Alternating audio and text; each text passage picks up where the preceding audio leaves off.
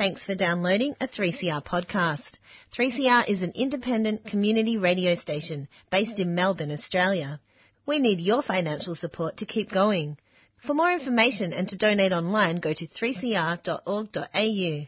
Now stay tuned for your 3CR podcast. Good morning everyone. You're tuned to Community Radio 3CR. Time is just after 7:30 and you're listening to the 3CR Gardening Show.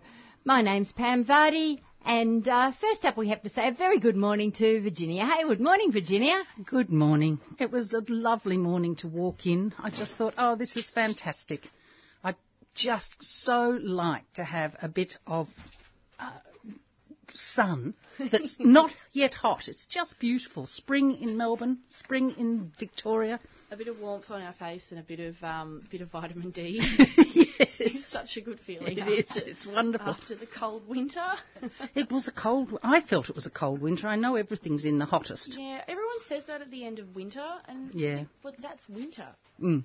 That's I, th- I think from what I've heard is that the the n- days were quite warm, Mm. but the nights was particularly cold, which reduced the overall temperature. Like the days were warmer than normal, and the nights were colder Oh, than that's normal. interesting. And that's partly because there was less cloud cover in a lot of Victoria. See, a lot of Victoria's in drought, of course. yeah.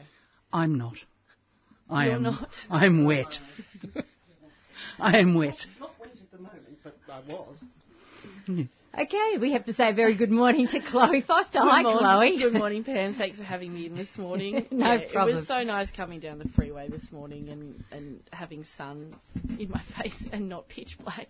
It made it really nice. I did have balloons nearly in my face this Balloons? morning. Why did They you were have down very low when I oh, the started. hot air balloon. The hot air balloons, ah. yes. Yeah, they're, they're trotting through the valley and they're so low sometimes I can virtually see them from my bed. It's, it's really very distracting if you're coming down the Eastern mm. Freeway and they're just right there in Yeah. front of you. It's terrible, but sometimes they take off and land in Wandin. One time I actually All right. saw them next to the road, Oh. which really freaked Yes. me. It was that was the morning I was coming down here. Well, I've had a couple of them come down in Westerfolds Park, which is also very, very distracting. but anyway, it's a bit too close for comfort. I'd love to do it. Oh, I wouldn't. I'd It'd be love so to- cold up there. I've got a slight cold. problem with heights. Yeah, I'm not a fan of heights. Oh, I can't wait. And that voice is, of course, the voice of Lucille Strachan, which means that, of course, the Growing Friends plant sale is coming up again next weekend. Hi, Lucille. Good morning, Pam and everybody. Yes, so, um, yeah, balloons. I, I did my fair share of helicopter trips judging Yes, Still of Gardens, course, so I really course. don't need a balloon ride. Uh, yeah, I would like to. I think you know, you just just keep looking, look ahead, don't look down. I remember my dad was flown by the ABC one time by helicopter to a Geelong game. God only knows why. But he, my dad broadcast the um, footy Oh, for the. ABC. The, a lot of the older people will remember him, Doug Hayward. Yeah. And he was and he was flown one time. I, as I said, can't imagine why. And that was uh, He must if- have been running late. Yeah.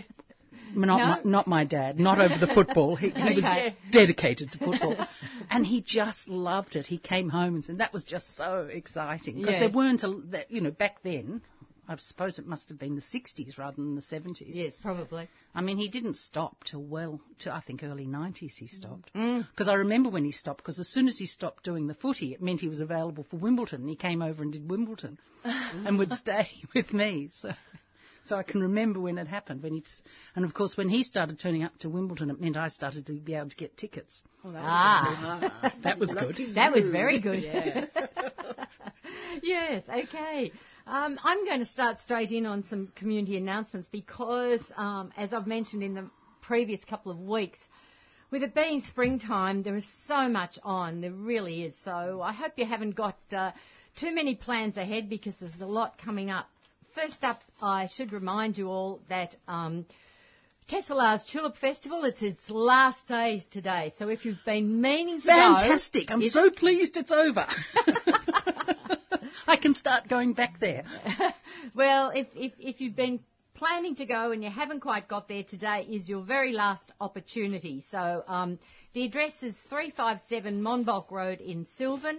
Melway's address for that one is 123B5 and it's open 10am through till 5 o'clock uh, this afternoon.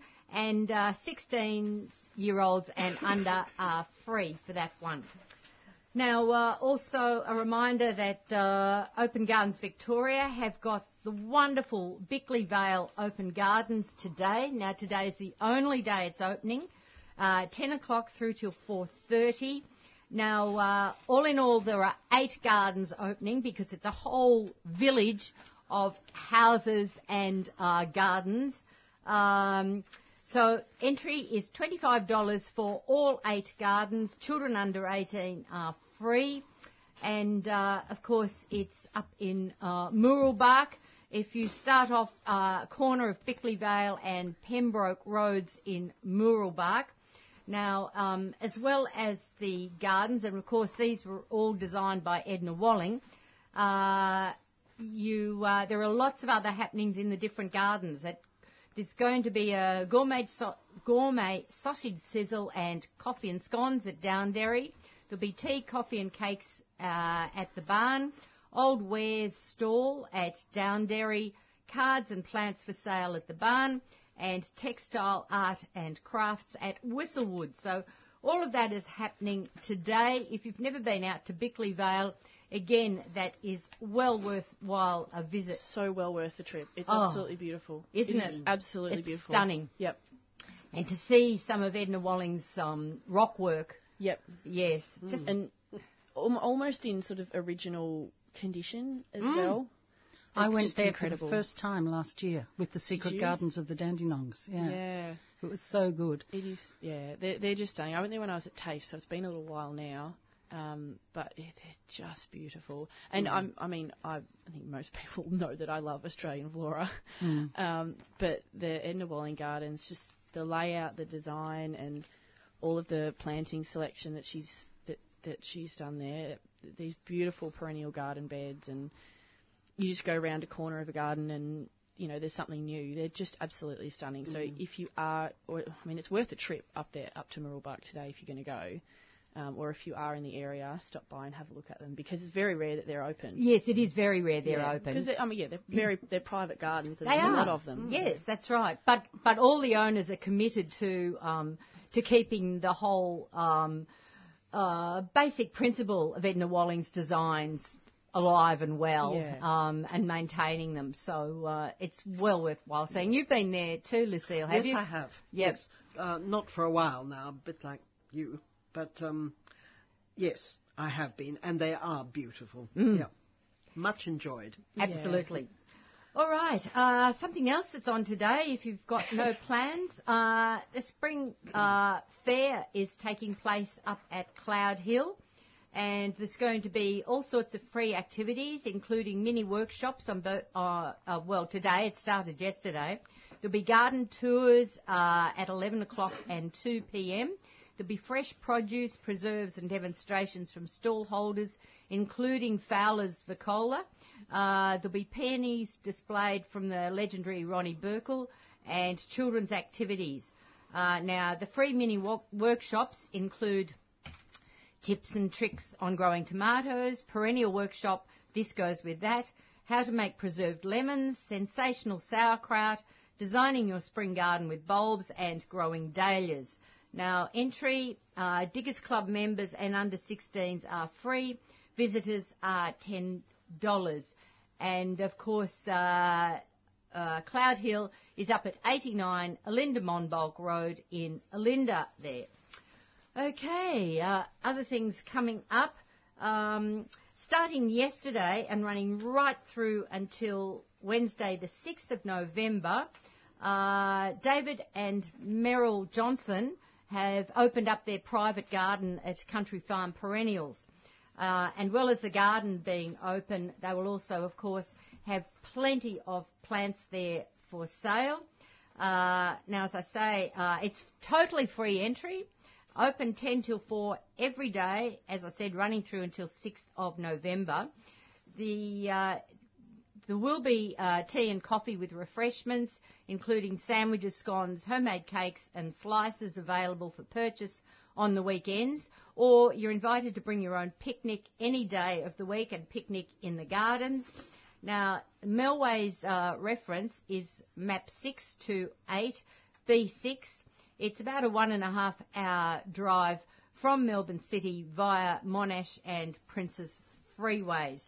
So uh, they do request, though, that uh, you please bring reusable bags or boxes if you're uh, intending to purchase plants. And of course, the address of Country Farm Perennials is 96 Laings Road, spelt L-A-I-N-G-S, Laings Road in Nayook.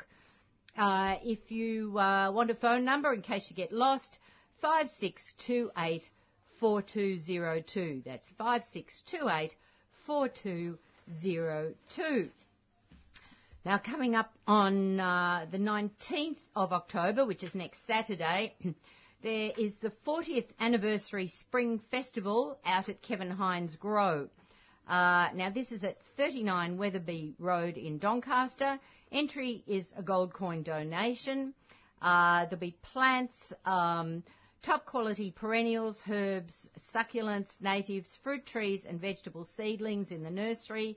There'll be roving refills where you BYO containers to stock up on locally made, environmentally friendly household products.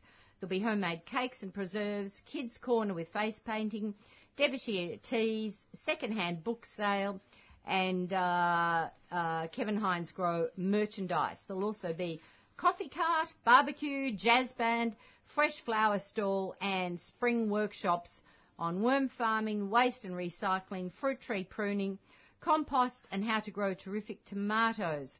So uh, bookings for the workshops are essential, $5 per person or $10 on the day. And to book, you have to go to uh, trybooking.com forward slash S48683. That, so that's S48683. Uh, if you'd like their phone number for more information, 9848 3695. Now, coming up at Rippon Lea. Firstly, uh, they are having every Thursday in October uh, Tai Chi in the garden from 9.30 till 10.30.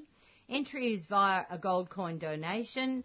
Uh, you get a scone and jam with a cup of tea at the end of the session and uh, you can register by visiting the Ripponlea website, which is simply Ripponlea all one word, dot com dot au.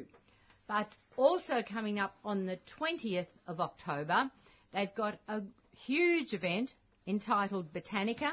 Uh, of course, uh, focusing on uh, botanical gardens and sustainability. Starts at 10am, finishes at 3pm on the grounds of Ripponlea. It is a totally free event and uh, some of the uh, points of interest, there'll be a huge plant sale, all grown by the estate gardeners.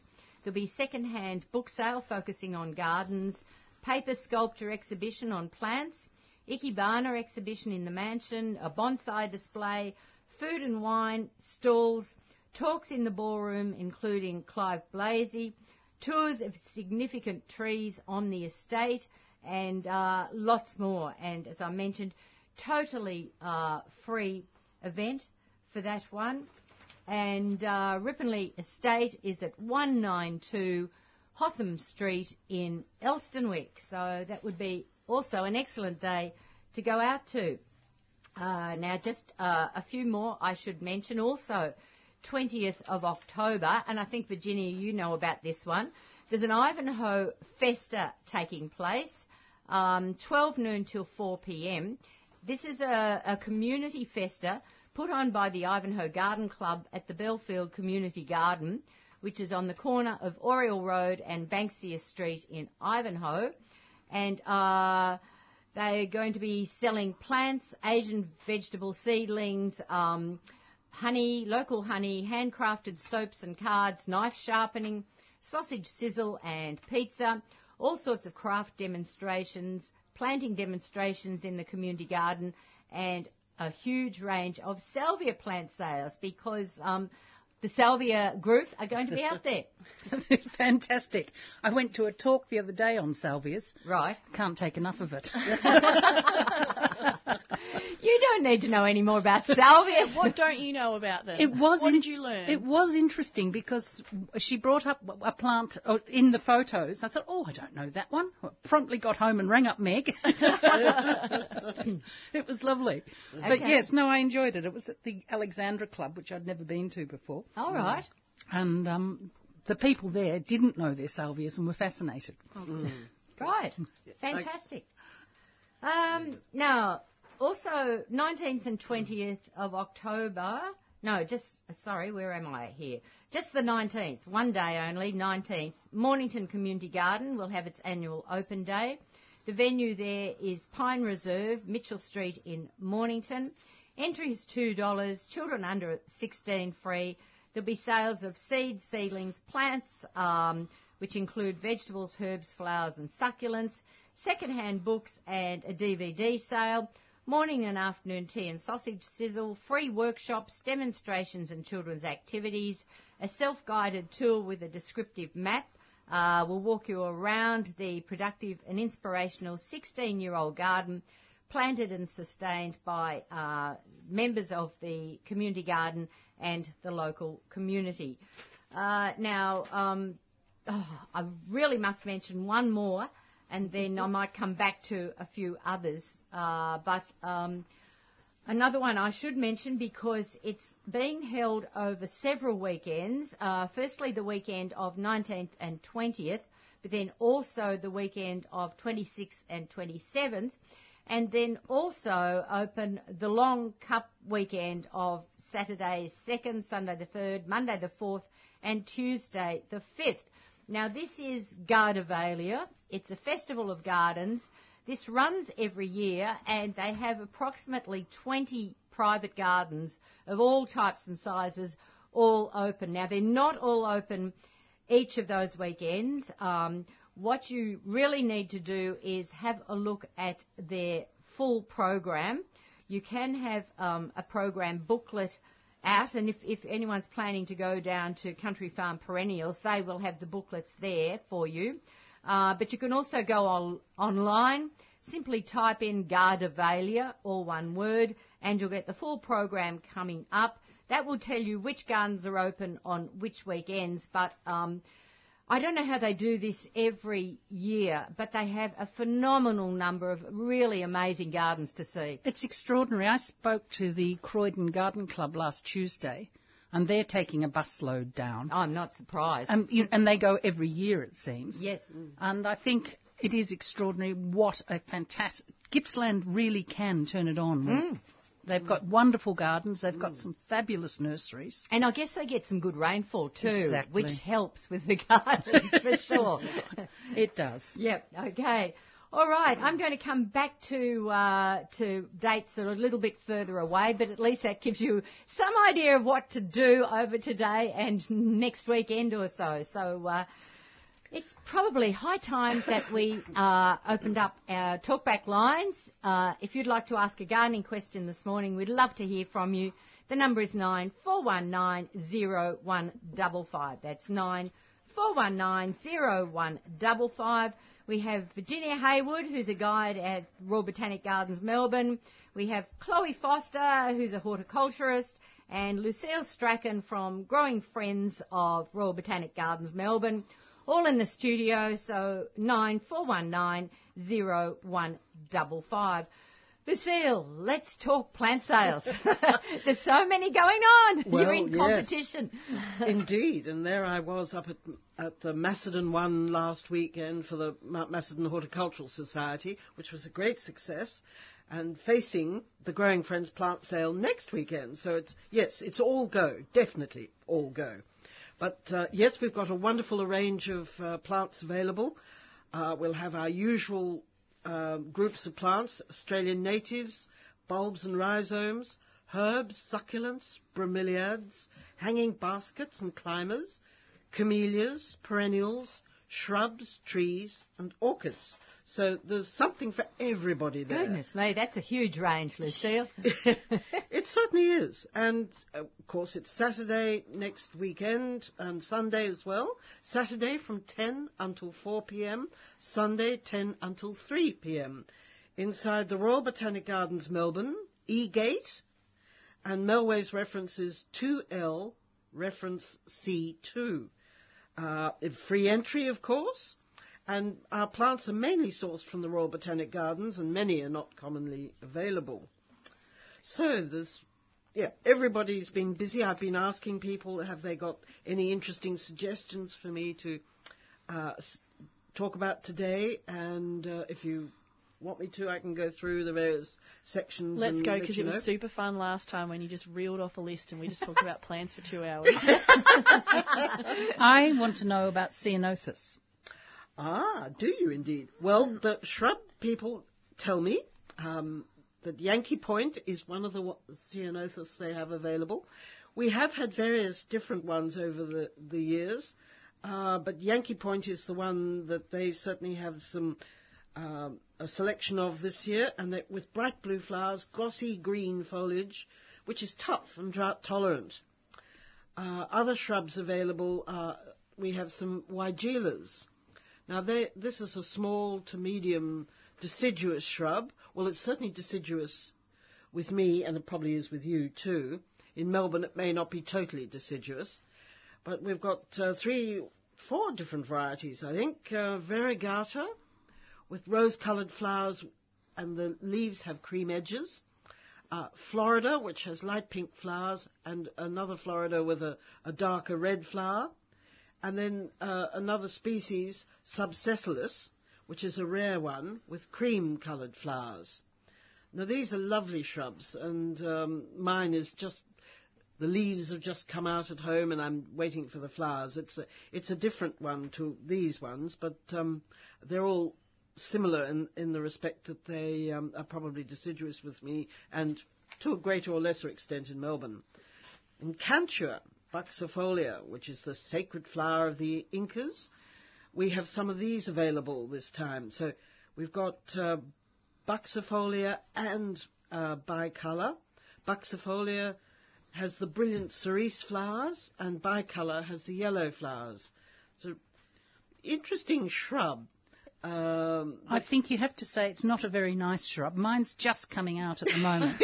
yes, I it's don't- I'm not familiar fabulous with it. in flower. is the most absolutely fabulous flower. It is Yes. truly superb. so South American it's origin. Yes. it's South American. It's the national flower of Peru. The, yeah, and, and the Incas, of I think. I've seen this at your garden. Yes, Yeah. and and I've got two. I've got a yellow one, and I've got So the you've got pink one. buxifolia and, and the bicolour. Yep. No, the uh, uh, it's straight yellow. Oh, Sue is has got one that is The yellow and the white. yellow and the pink.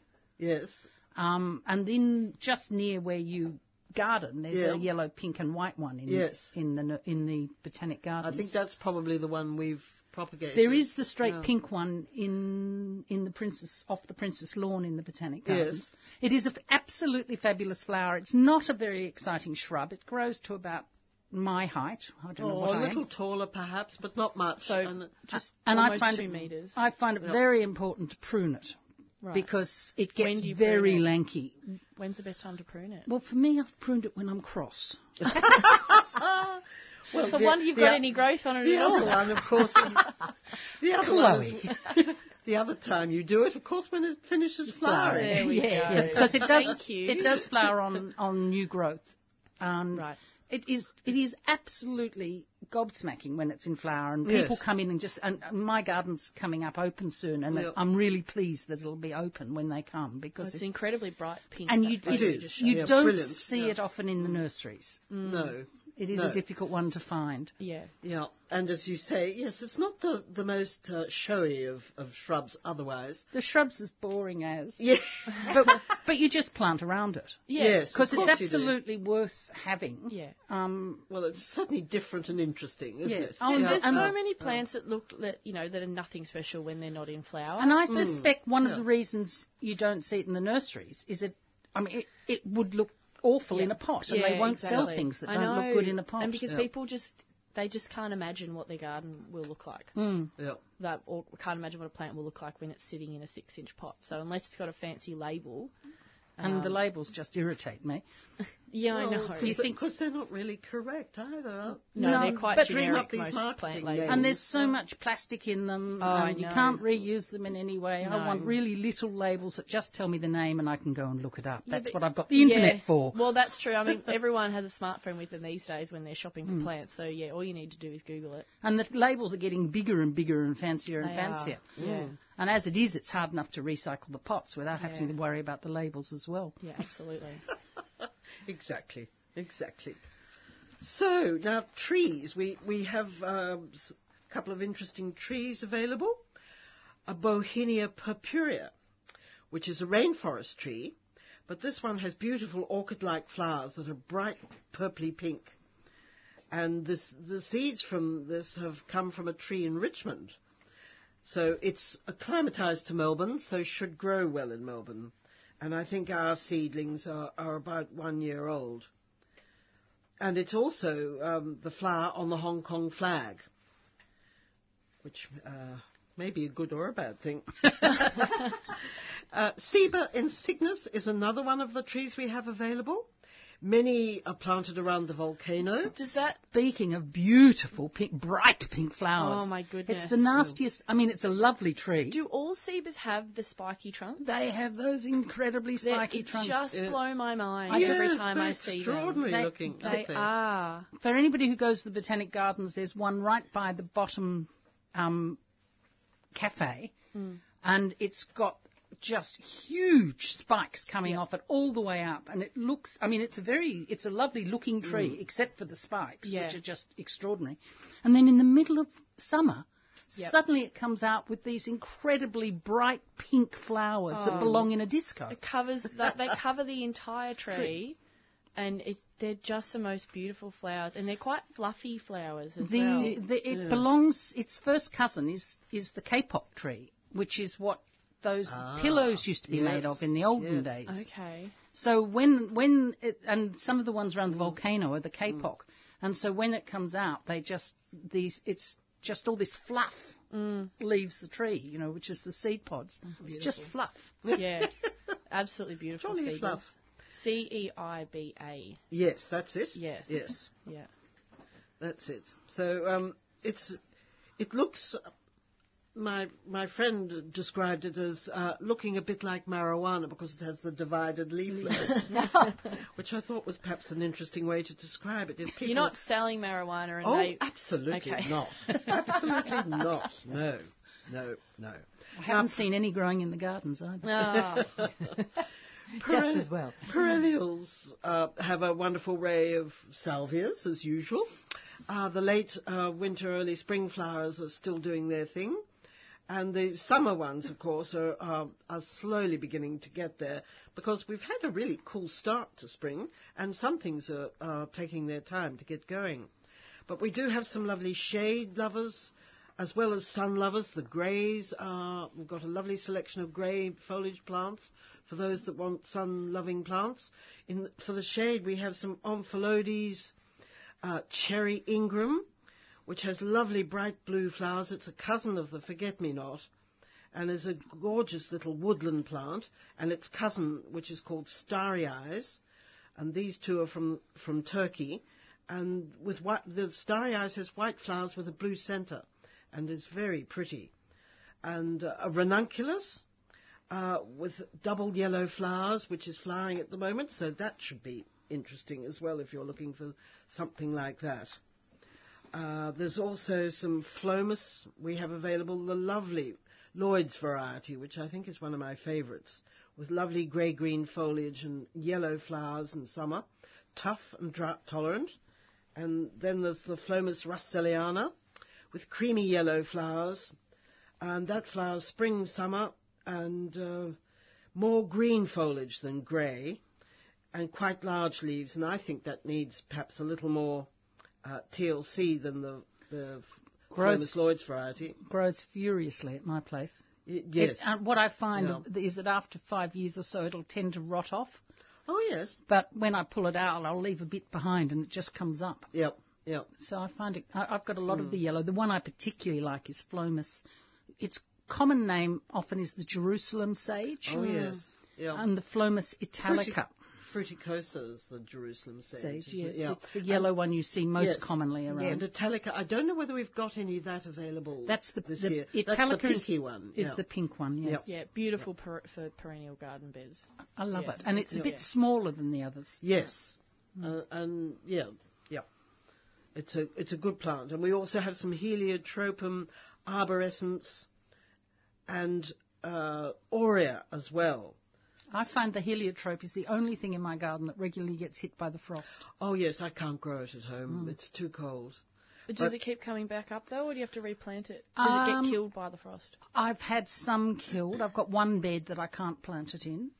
The others come back. This year they mm. survived absolutely fine. I've got one mm. that's it is as a huge dinner plate size. It's happy as happy. Yeah. But and the ones absolutely planted against the house are fine. yes, because they've got a bit the of protection. protection. Yeah. Yes. Oh, they do very well in Melbourne. Just Whereas beautiful. most of my things, the frost will roll off and they don't bother. But the, it does bother the heliotrope. Yes, yes, it does. I love yeah. that that really dark leafed one. Oh, the Lord, Robert. Roberts. Yes, it's beautiful. Beautiful. Oh, that yeah. one is lovely. Yeah. Now, uh, Lynn has run in on, on the outside line wanting to uh, ask for the details again of the uh, Mornington event. Now, this is um, Mornington Community Garden uh, annual open day. It's taking place on October the 19th. Uh, the venue is Pine Reserve, Mitchell Street in Mornington. Entry is $2. Children under 16 and free. And as I mentioned earlier, there's going to be loads of sales of um, seeds, seedlings, and plants, second-hand books uh, and DVDs. Lots of food, lots of uh, free workshops and demonstrations. So that's 19th of October. Pine Reserve, Mitchell Street in Mornington. Okay, well, while I'm thinking of it, um, Audrey in North Carlton rang in last week um, wanting information about uh, about the uh, the orange uh, skinned tomatoes that Penny Woodward originally had been talking about, which contain a particular form of lycopene. Now, um, I don't know, Audrey, if you managed to get on to Penny, but I do have the information in front of me, you, me so hopefully you're listening in again this morning. So there are three um, tomatoes in this range in Australia that do contain this form of lycopene, and the three tomatoes are Kellogg's Breakfast, Aunt Gertie's Gold, and Earl of Edgecombe. Now, the seeds, they are such fantastic names. yeah, they're wonderful names, aren't they? What, what was the last one, Pat? Earl of Edgecombe, Earl of Edgecombe. with with Aunt Ertie. Aunt Gertie. Gertie, yes, yes, yes. now, uh, the seeds can be obtained from um, certain seed suppliers. I'll, I'll mention some of those ones where they've got these. Um, so, Seed Freaks, uh, and you could get onto them, seedfreaks.com.au. The Lost Seed, which is the Lost Seed, all one word, .com.au. And Tasmanian Natural Garlic and Tomatoes, which is TN, sorry, TNGT www.ecom.com.au. Uh, so that's, I'll just give out those again. Uh, three uh, places, seed suppliers that do have seeds of these three um, uh, orange uh, skinned tomatoes that contain this uh, form of lycopene. Uh, seed Freaks, which is seedfreaks.com.au, the Lost Seed, which is all one word, thelostseed.com.au, and Tasmanian Natural Garlic and Tomatoes, tngt.com.au. And those tomatoes, once again, are Kellogg's Breakfast, Aunt Gertie's Gold, and Earl of Edgecombe. So uh, hopefully, Audrey, you've now got that information, and so have all our listeners. Okay, don't forget if you'd like to phone in and ask a gardening question this morning, we'd love to hear from you. The number is 94190155. That's 94190155. We're running through until 9.15, our usual time slot, so plenty of time for you to jump on the phones and give us a call. Um, Chloe, let's go to you because you brought in a few plants. Yeah, I've got lots flowering in my garden at the moment, which is fantastic and obvious because it is springtime. um, the first one I'll start with is um, it's an, one of the native mint bush. It's called Prostanthera sieberi, um, and its um, cultivar name or its brand name is Minty. Has the most Oh, that's a bit ordinary. yeah, well, it's not as good as Kellogg's breakfast. I know, but I just I just love it. It is a fantastic little shrub. Grows in a really wide range of soils. Um, less than two meters. Uh, flowers at this time of year, and it's probably going to flower until um, through until summer now. Um, the whole I've, I've sent a really um, I sent a photo into Liz on the for Facebook and Instagram. The whole shrub is covered in tiny little purple flowers at the moment, and it is just beautiful. I have it planted. Um, I have a few of them planted in a garden bed, but next to the tap at home. So when I'm washing my hands after I've been in the garden, I always give the plant a little bit of a tip prune and um, and use it to clean my hands when I've you know got dirt and, and, and other rubbish on it. So um, and I used to do it all the time. There's one planted next to the main hose at Kuranga when I worked there as well. and whenever I used to, uh, yeah, need to wash my hands, I just, you know, gave the plant a little tip prune and ripped off a few of the tips, and um, and and and wash my hands. So it makes your hands smell really nice afterwards. Sometimes it suds up a little bit too. Um, yeah, no, it's it is a fantastic, uh, fantastic sort of medium shrub that you don't really need to do much to. It does like a tip prune, but you could leave it and it, and it just sort of do its own thing um, and stay quite mounded um, by by itself. Um, They are exciting at the moment. You see mint bushes out all over the place. I know, I know, and um, They're like the cantua. They're really boring for the rest of the year, but when they're out, they're stupendous. everyone notices. Actually, I think all the plants I've brought in this morning are those plants that no one notices when they're not in flower, but as soon as they come out in flower, everyone goes, "Oh, what's that called?" Because they're absolutely beautiful.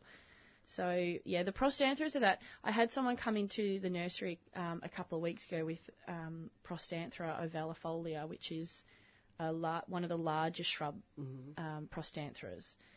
Um, they're a little bit hard to come by in retail nurseries. I know Kuranga has it um, all the time, but ovalifolia is a little bit harder to come by in regular retail nurseries. And I don't know why, because they're easy to grow and they look good in a pot, and you could have a pretty label. they would sell, but um, you don't see them very often. You see Prostanthera rotundifolia quite often because That's that the one you usually see. There is one you see a lot. yeah, it, it, mm. it, it's that one mm. with the with the round. It is the round foliage. I had one, which I think came from the Grampians, and it had little red flowers oh, and quite a oh. spiky leaf, and it was just extraordinary. fantastic. Mm. I got it as a garden, as a as a reject from a wholesaler who was Mm. uh, had been going to put into try and put into the nurseries, Yeah. and didn't, and it lasted hmm, about five or six years. Yeah. And unfortunately, I never quite got round to propping it. I find propping some of the native ones more difficult than Right. other things. That's strange. I didn't get Sue to prop it, which was the Well- really big mistake. There's your mistake there. Mm. That was a rookie error. no, generally the prostantheras are uh, really easy to propagate, and I've propagated a lot of them. Have you seen this red one? No, I haven't. I'm going to Google it in a minute when I stop talking and see if I can find any more information on it. I have a feeling. Rodger Elliot might be listening. He can give he, us a call. he'll tell us. I've Yeah. got a feeling it was from the Grampians, but I'm not sure. There are a couple of smaller ones that do grow. It was small. It only got up to my knees. I'm thinking of something like Prostanthera montana, but I think I might be confusing that with something else. So there are a couple of ones that grow up um, in sort of the alpine areas that are a bit smaller, but I don't know of them having red flowers. They usually got and this did flowers. smell minty when you crushed the oh, leaves, Oh, how which delightful! was lovely. Yeah, it's a mm. beautiful. I've got a big, mint. tall one in my place at the moment. I've no idea what it is, but it is just looking spectacular. What shaped leaves does it have? I was just trying to think. I, it's not round. It's slightly. That might be ovalifolia with the the hand gesture you're showing me. At the moment. It's very good for Ovalifolia has yeah, slightly longer, Yes, it longer does have a slightly longer in- leaf. It is more of an oval shape And than it's a round shape. very, very, very purple. It's just Yeah, looking that- beautiful. Mm. and they are the taller shrub. There is another larger shrub called Melissa folia. I think that's correct. Um, and they have a, a, it's like a cut leaf um, shape. So it might be that one, but it sounds like from the hand gesture that it might be Ovalifolia because I've- it is and quite I- larger. And behind it, I've got um, Cerinthe major. So I've got Oh, this huge. I mean, it, that has just got such a very, very. In fact, I'll put a photo of that. I'll send one to Liz so she can put it on Facebook. Mm. It has. It is such a structural plant with such an extraordinary flower, and that, and its leaf is quite blue green. So against the. Ah, so you've got the purpurascens one. Is it the Cerinthe major purpurascens? I don't. Is it purple flowered? It is purple Yes, flowered, that's yeah. the purpurascens. Yeah. Cerinthe major itself has red and yellow flowers. Well, I would have said mine were burgundy, the flowers on it. I'll put it on, I'll immediately put it Mm. on Facebook so people can see what we're talking about. It is absolutely gorgeous and the and the combination of the two together yeah, is that, very that, special. that red and purple would be really nice. Yeah. yeah. Actually, we've got a Prostanthera available this weekend too Oh, in our, our Australian native section. The Prostanthera is uh, Staurophylla, which is a very decorative small mint bush from New South Wales. And it flowers in spring and summer, so I suppose it'll be coming out now, probably in the nursery, with a profusion of blue mauve flowers, and the foliage is, like so many others, pleasantly aromatic, while the plant prefers well-drained soil in semi-shade. Lovely. So that there's Yeah. there's a possibility there for people if they're interested.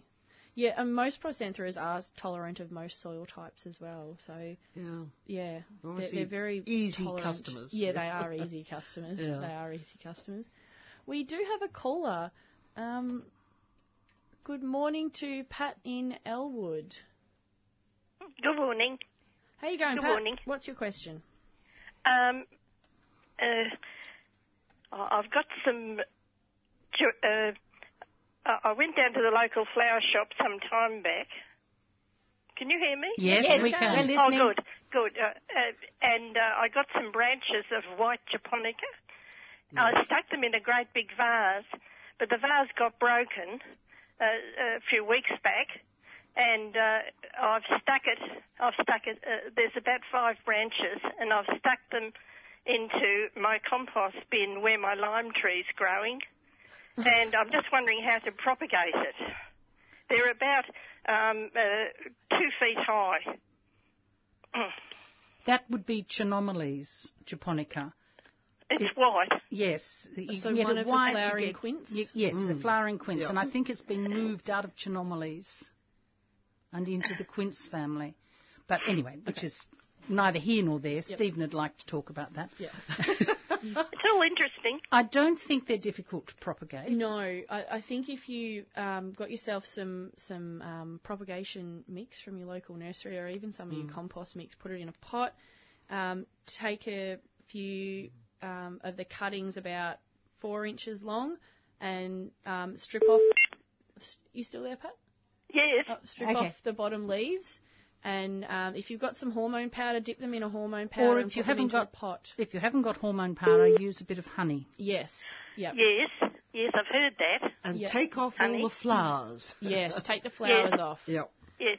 And and you don't want the thick stem at the bottom. You want to take You don't? well, it, it's a bit hard not being able to see You it. want, yeah, you want this, um, the sort of soft, the softer tips of the plant. If the, Well, you if could actually the wood's too hard, it probably won't strike. or it'll take a very long time to strike. You could probably Mm. do both. You could take some softer tips and you could also use the bottom ones. You know, you, there's no harm in trying. You're semi-ripe, so you, you're things that are just bending a little bit, Mm. but not a lot. And you could also try some of your tips, although if they're in flower, they probably won't Mm. be as good. But I think you'll find you will. Whereabouts are you? Elwood. Elwood. Yes, I think I think you'll find they'll go quite nicely. Yeah. Don't and, let them dry out and don't drown them. and now's the time to do it. But yeah, make sure that the flowers have been taken off the stems. Oh, Okay, Pat? good. All right. Yes. Okay, well, good Uh, luck with that one. Thanks, Pat. Thank you. See you later. That number again, if you'd like to join us this morning and ask a gardening question, nine four one nine zero one double five. That's nine four one nine zero one double five. We have Virginia Hayward, Chloe Foster, and Lucille Strachan in the studio this morning, so we'd love to hear from you. Now we have had a query from um, a caller phoning in uh, wanting to know what was the spray for gall wasp. Now, I recall that uh, James Beattie, when he was on last, was talking about um, a spray that he was experimenting with.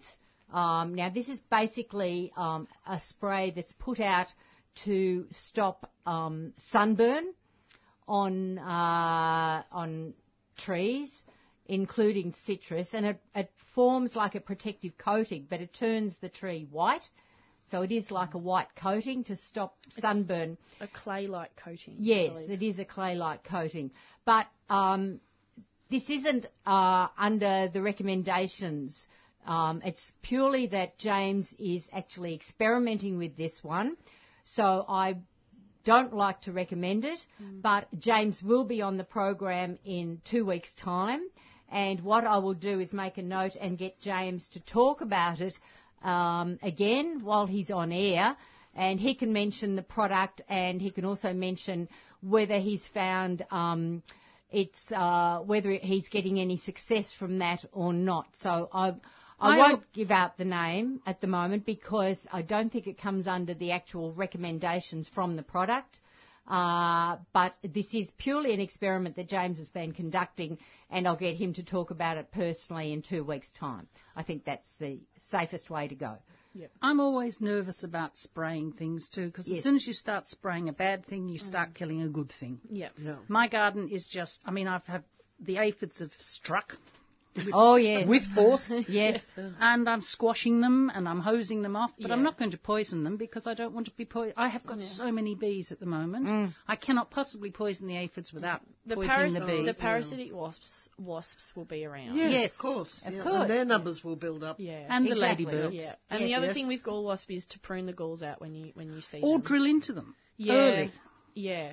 Yes, you've really got to get onto it around about August, haven't Yes. you? Or, no, or, Yeah. be- or Before before, they hatch. August, Yeah. because Yes. they hatch in August. So, I mean, doing anything about Yep. gall wasp now is Yep. pointless. Yes. In you, you want to be careful if if you do prune them off too early and your plant starts to put on a flush of new growth that it could get frost damage. yes, So that's I the other of problem. wait until mm. later August. But the question is, as you see them over the winter, actually just drilling into them so that you expose mm. the creature inside t- What- to what a whole lot of freezing cold air and it'll die. Yeah, and also what you want to be careful. I mean, there's so many different things, double-edged swords and all that. With drilling into it, mm. you would want to do it on an angle so that water doesn't sit, Sit in into there, the drill course. hole yes. as well. In fact, you want to be going upward. Yeah, you would want to go from underneath upward. Mm. Yeah. By the time you've you've centered your whatever you're going to drill into it for accuracy to go upwards, it's easier to just cut the darn bit off. Yeah. Yeah. a lot quicker and Well, easier. no, but it depends, Pam, because when you're in the city, Yep. Yeah. I, I, I mean, I've got 15 or 15, 16 Yes, lemon trees, got a lot. of lemon trees, and two grapefruit trees. Yep. And and one of my lemon trees is part orange.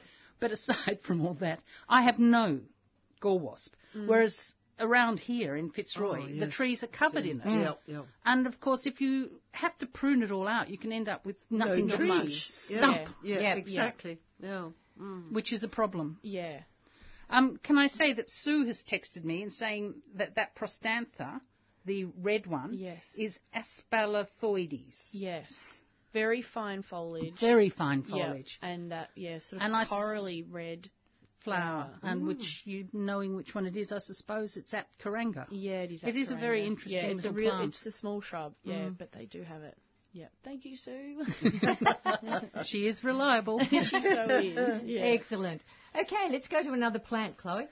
All right, um, let's go with a Fabaceae pea theme. I brought in some that are flowering at the moment. So the first one is Indigofera australis, which I think its common name is the Austral indigo. So we may as well just call it by its botanical Exactly. name. Yes. Exactly. Um, really nice pinnate foliage and these bright magenta flowers. The flower colour in the species does vary quite a lot, and because it's um, usually a seed-grown plant, um, the colours of the foliage and the flowers do vary. So sometimes you get a, a lilac-y sort of colour or a, a light mauve.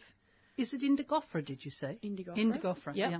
I did say Indigofera. Mm. Yeah. Okay. Sorry, I just it's Sunday morning too. no, no, I didn't. That's my No, problem. I didn't hear properly because I've got an Indigofera, but it's got quite a different coloured flower to that. So and I- it's Australis. I grew these se- these plants myself from seeds um, that I, that I bought, and I've never seen such a magenta coloured Indigofera before. It is so bright, and it's faded at the moment. The photo I sent in to Liz and I put on Instagram the other day It was just so vibrant magenta, and I have it growing in this in the back part of my garden in between the fence and the garage and it's about a metre and a half space and there was a bit of a garden bed there. I thought instead of it being covered by weeds, I'll put some quick growing pea plants in there. Of nitrogen fixing. Absolutely, and these are um, they, they've they've really taken off, and I don't water them much at all because I don't really go round there, and they're just sort of sitting there and growing quite well and doing their own thing. I've I have been giving them a light tip prune since they've been quite young, so that they don't get too leggy because they can get very long um, Yes, arching. arching stems on them. Uh, so yeah, tip prune. I have been tip pruning it, and they're, they're at a really nice little um, dense habit at the moment. But they don't get much direct sunlight. They probably get maybe a little bit of late morning, and then and then that's it. Well, Terry and- flowering in this in not much sun. Terry in the Botanic Gardens has got the Chinese one in the Chinese beds. It's absolutely beautiful. Yeah. It does travel, Yeah. but it's also in the shade, and it's a it's a beautiful plant. That Yeah. Indigofera. Well, they're forest understory plants, so you like you will see them growing under eucalypts. So they are used to growing in shadier spots that And- are a little bit drier. And, and anything that'll grow under eucalypt has to be a good thing. Absolutely. Oh, yes. Absolutely. Absolutely. Yeah, and they're just a beautiful pop of colour. So I have Mm. Indigofera planted with another pea plant called Goodia lotifolia, which Mm. is indigenous to Melbourne, and it just I think it is so underrated. It has their brightest yellow pea flowers on it Pretty. with a little pretty. with a little red centre. Um, how would you describe this leaf? Trifoliate, or I think Yes. that's how you would say.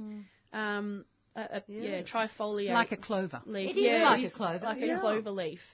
And again, something you would totally ignore when it's not in flower. Um, I've- but I've, I've seen it flower when I've been driving through, you know, bushland area, bushier areas of Melbourne, and, And it's just go, exciting, isn't it's it? just this bright pop of yellow. It is a spray of yellow when it's I've in got flower. a, quite a big one Yeah. flowering next to a ceanothus, Yeah. which is just a massive blue. Oh. so the yellow and blue Oh, it'd together. be beautiful. Yeah. and again, the Goodia tolerates like a, a really wide range of soils.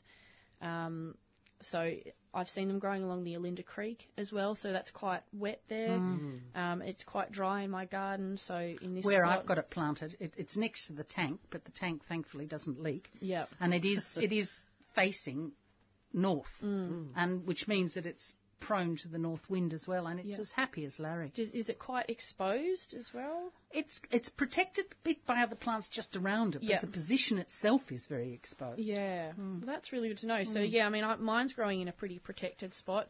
They are frost tolerant um, hmm. species, um, but yeah, obviously wind and, and hot wind tolerant as well. Yes, I've got about five ceanothus, and they're all in flower at the moment. Oh wow. And they just gorgeous. and they're all ironically they're all planted next to Australian plants, and they are just It'd be a looking. good contrast. the kunzea, I've yeah. got a weeping kunzea, which is just a massive red with this blue ceanothus next to it, and it just looks fabulous. Just looks fabulous. Absolutely beautiful. Yeah, um, the Goodia you often don't see it in um, in retail nurseries, but you can get it as as tube stock. You know, from the, I think the Cranbourne Friends grow it, and I I've seen it. It, it is in the tube stock at um, Kuranga Native Nursery as well, and lo- you know your local Shire Indig in Indig Nursery would have it as well. Um, yeah, it's, Yes, there's a very good plant. one at Fairfield that people can find. What's that called? Ah, I've forgotten. Oh, no. But it's but if you look for indigenous, it's in it's in that great big park along Yeah. the river. yeah. So you can walk into it from Kew, going across um, across the river. Is river. that VINC? yes, Yeah. Yeah. that's yeah, exactly what it is. They'd yeah. have it for sure. Yeah, I think I've seen it up at Candlebark um, Native Nursery up in for Maroondah City Council as well, and I'm I'm, I'm sure that Knox have it too. Mm. So uh, if you look for it, um, they would have it. Okay. Virginia, we should talk about your open garden that's coming up. Mm, yes, my garden is looking, and I, The thing about doing an open garden, the reason I do an open garden is it puts discipline. So I've got these patches which No, I it would- makes you weed. it makes you oh. weed, and it makes me do the bits of the garden that I will ignore. And because I've had a f- open gardens the last couple of years, I've actually done all the hard bits, and they've all. Some of them are just looking fabulous, and they're the bits that I previously would have ignored. My open garden is Saturday and Sunday, the 3rd of November. It's for the um, Upper Yarra Valley Garden Club. And so we have five gardens along along the um, Warburton Highway. The first one being mine, which is in Seville. Then there's one in Woori Yallock, one in Yarra Junction, and two in Warburton. So that's five gardens for twenty dollars, which I think is a steal. Mm. it is. You know, going to open gardens has got quite expensive. Well, it has. Yes, And- I and- have to agree. And we luckily are staying cheap, not nasty, just cheap. and I would have to say that I think my garden's looking as good as it's ever looked. Which Oh, is wonderful. really so. I'm hoping that people who have known it some years ago will come back again and see the Yeah, change because yeah. it's really grown up. I mean, I've been there. I don't know, maybe 16 years, something like that, Mm. and it's and it has really grown up. It's grown into itself Yeah. and and I'm I mean I'm even at the point of taking things out. Well, you you've what's new is you've planted around the dam now, haven't Yes. you? You've had that redone. I know, having having sworn that I wouldn't do any more garden beds. Well, it's not a garden. It's not a garden bed. No, it isn't. no, but I have planted around the dam. Wetland revegetation. Oh, good. Yes. In full sun. Yes. Slightly confusing. but yes, and I have I have planted largely natives around there. I've got a friend here in Fitzroy called Helen who is very hardline about natives, and when she came up and saw I'd planted daffodils amongst all the the natives, she was horrified. Oh. But they looked fabulous. They oh, looked just fantastic, and they've all gone now, And so she yeah, can look exactly. again without They- being offended. They're very ephemeral. Except What- that she'll notice that there is one. Well, I'm not going to say, but she will probably notice there are other strays. Well, let's wait and see Sneaking if in. she picks it out. Yes, What have you planted around the around the dam? Well, I've planted a lot. It's more a question of what has survived. What has survived then? Because I'm really struggling with the rabbits. Oh, Ah, God. right. And I had somebody come up the other day with ferrets, so that's hopeful. Um, but th- I mean, the rabbits all around me are just unbelievable. Sylvie's dog, my daughter's dog, killed three the other day. I was thrilled about that, and I found um, a dead one yesterday, which I think my old cat must have got rid of. But I'm afraid those four is just a drop in the, The ocean. thing is, yes, if your people living around you don't do anything about them, they're going to come into your place. And, And- particularly if you get rid of what's on your place, Well, They're also, and the question and the question is how to do it because I don't want to poison. Because if I poison them, I've got owls, I've got Yeah, no, you hunting can't birds, poison them. I've got dogs, I've got foxes, I've Yep. got cats, and I don't even want to kill the foxes at the moment because they might kill the rabbits. yeah, You know, so I don't want to poison, which does complicate things a lot. Yeah. You know, but I'm I'm gradually finding it's very very strange. I've got KPs, I've got kangaroo paws on one side, which are doing really well, and then I've got a set of um, big pieces of stone, and then I've got more KPs, which have been eaten by the rabbits. Now explain. They're ten Yes. foot apart. It's not like rabbits are territorial. no, and they Yeah. eat, the, eat the kangaroo paw on one side and not the other. Could you do a little bit of um, sort of uh, sta- you know, stage your planting? So put some prickly plants like some prickly acacias around to I've protect. been doing plants. that. I have I have found uh, they don't seem to like acacias. None of my acacias. Yep. So I, there's going to be more acacias. Yeah. And the grevilleas, as long as I put them in large enough, it's a real mistake for me to put in anything too small, Right. which is a problem So because that's an expensive exercise. exactly Yes. exactly. Yeah. So I'm you know it, that makes it difficult. Mm. But I'm I'm gradu- I'm just experimenting. I've I'm the bulbine lilies they haven't touched, so there's going to be a lot of bulbine How strange, lilies. because I thought I would get that because Yes, they're really it's juicy soft. and Mm. soft. They haven't touched the oh, bulbines. no, they're more likely to be attacked by the cockies, Yes. which have been playing merry hell with me. Yes. Dug Cock- up, literally dug up a, an aphophia and shredded it. Oh, I've seen goodness. I've seen them getting stuck into some fresh grass seed um, in, on a nature strip um, Hmm. near me, and one of them was getting stuck into all the seed. he saw me walking past. He turned his head, looked up at me, and he just had mud all over his face because he'd been digging in the dirt. It Well. I've got them digging in the dirt, and the thing I've discovered that they like is that awful little um, South African weed, which is called onion weed, but it isn't. It's iridaceous. Uh, it's a little purple- romulea, the little tiny bright pink, Yes. mauvey pink flower. They Yes. love eating those bulbs. They have dug them up across Yep. my entire front Yes. lawn, which I've that's fantastic about. Yes, they leave wish- they eat the bulb and leave the, the leave the leaf. Yes, I came out one Do day they and poo the bulb out into other people's gardens? No, they don't- chop, chop them up. yeah, they chop them up, which Yeah. I would hope that it would chop them up enough to destroy it. Exactly. Yes. Um, my into what A I, pity they don't eat more. I use Not enough being eaten. I use the word lawn very loosely for Yes. my house because it is moss and winter grass at the moment. Oh, well, dear. that's better than mine. Yeah, Mine's well- cape weed. Well, it's better than nothing. Oh, Oh, that's horrible stuff. Bright yellow.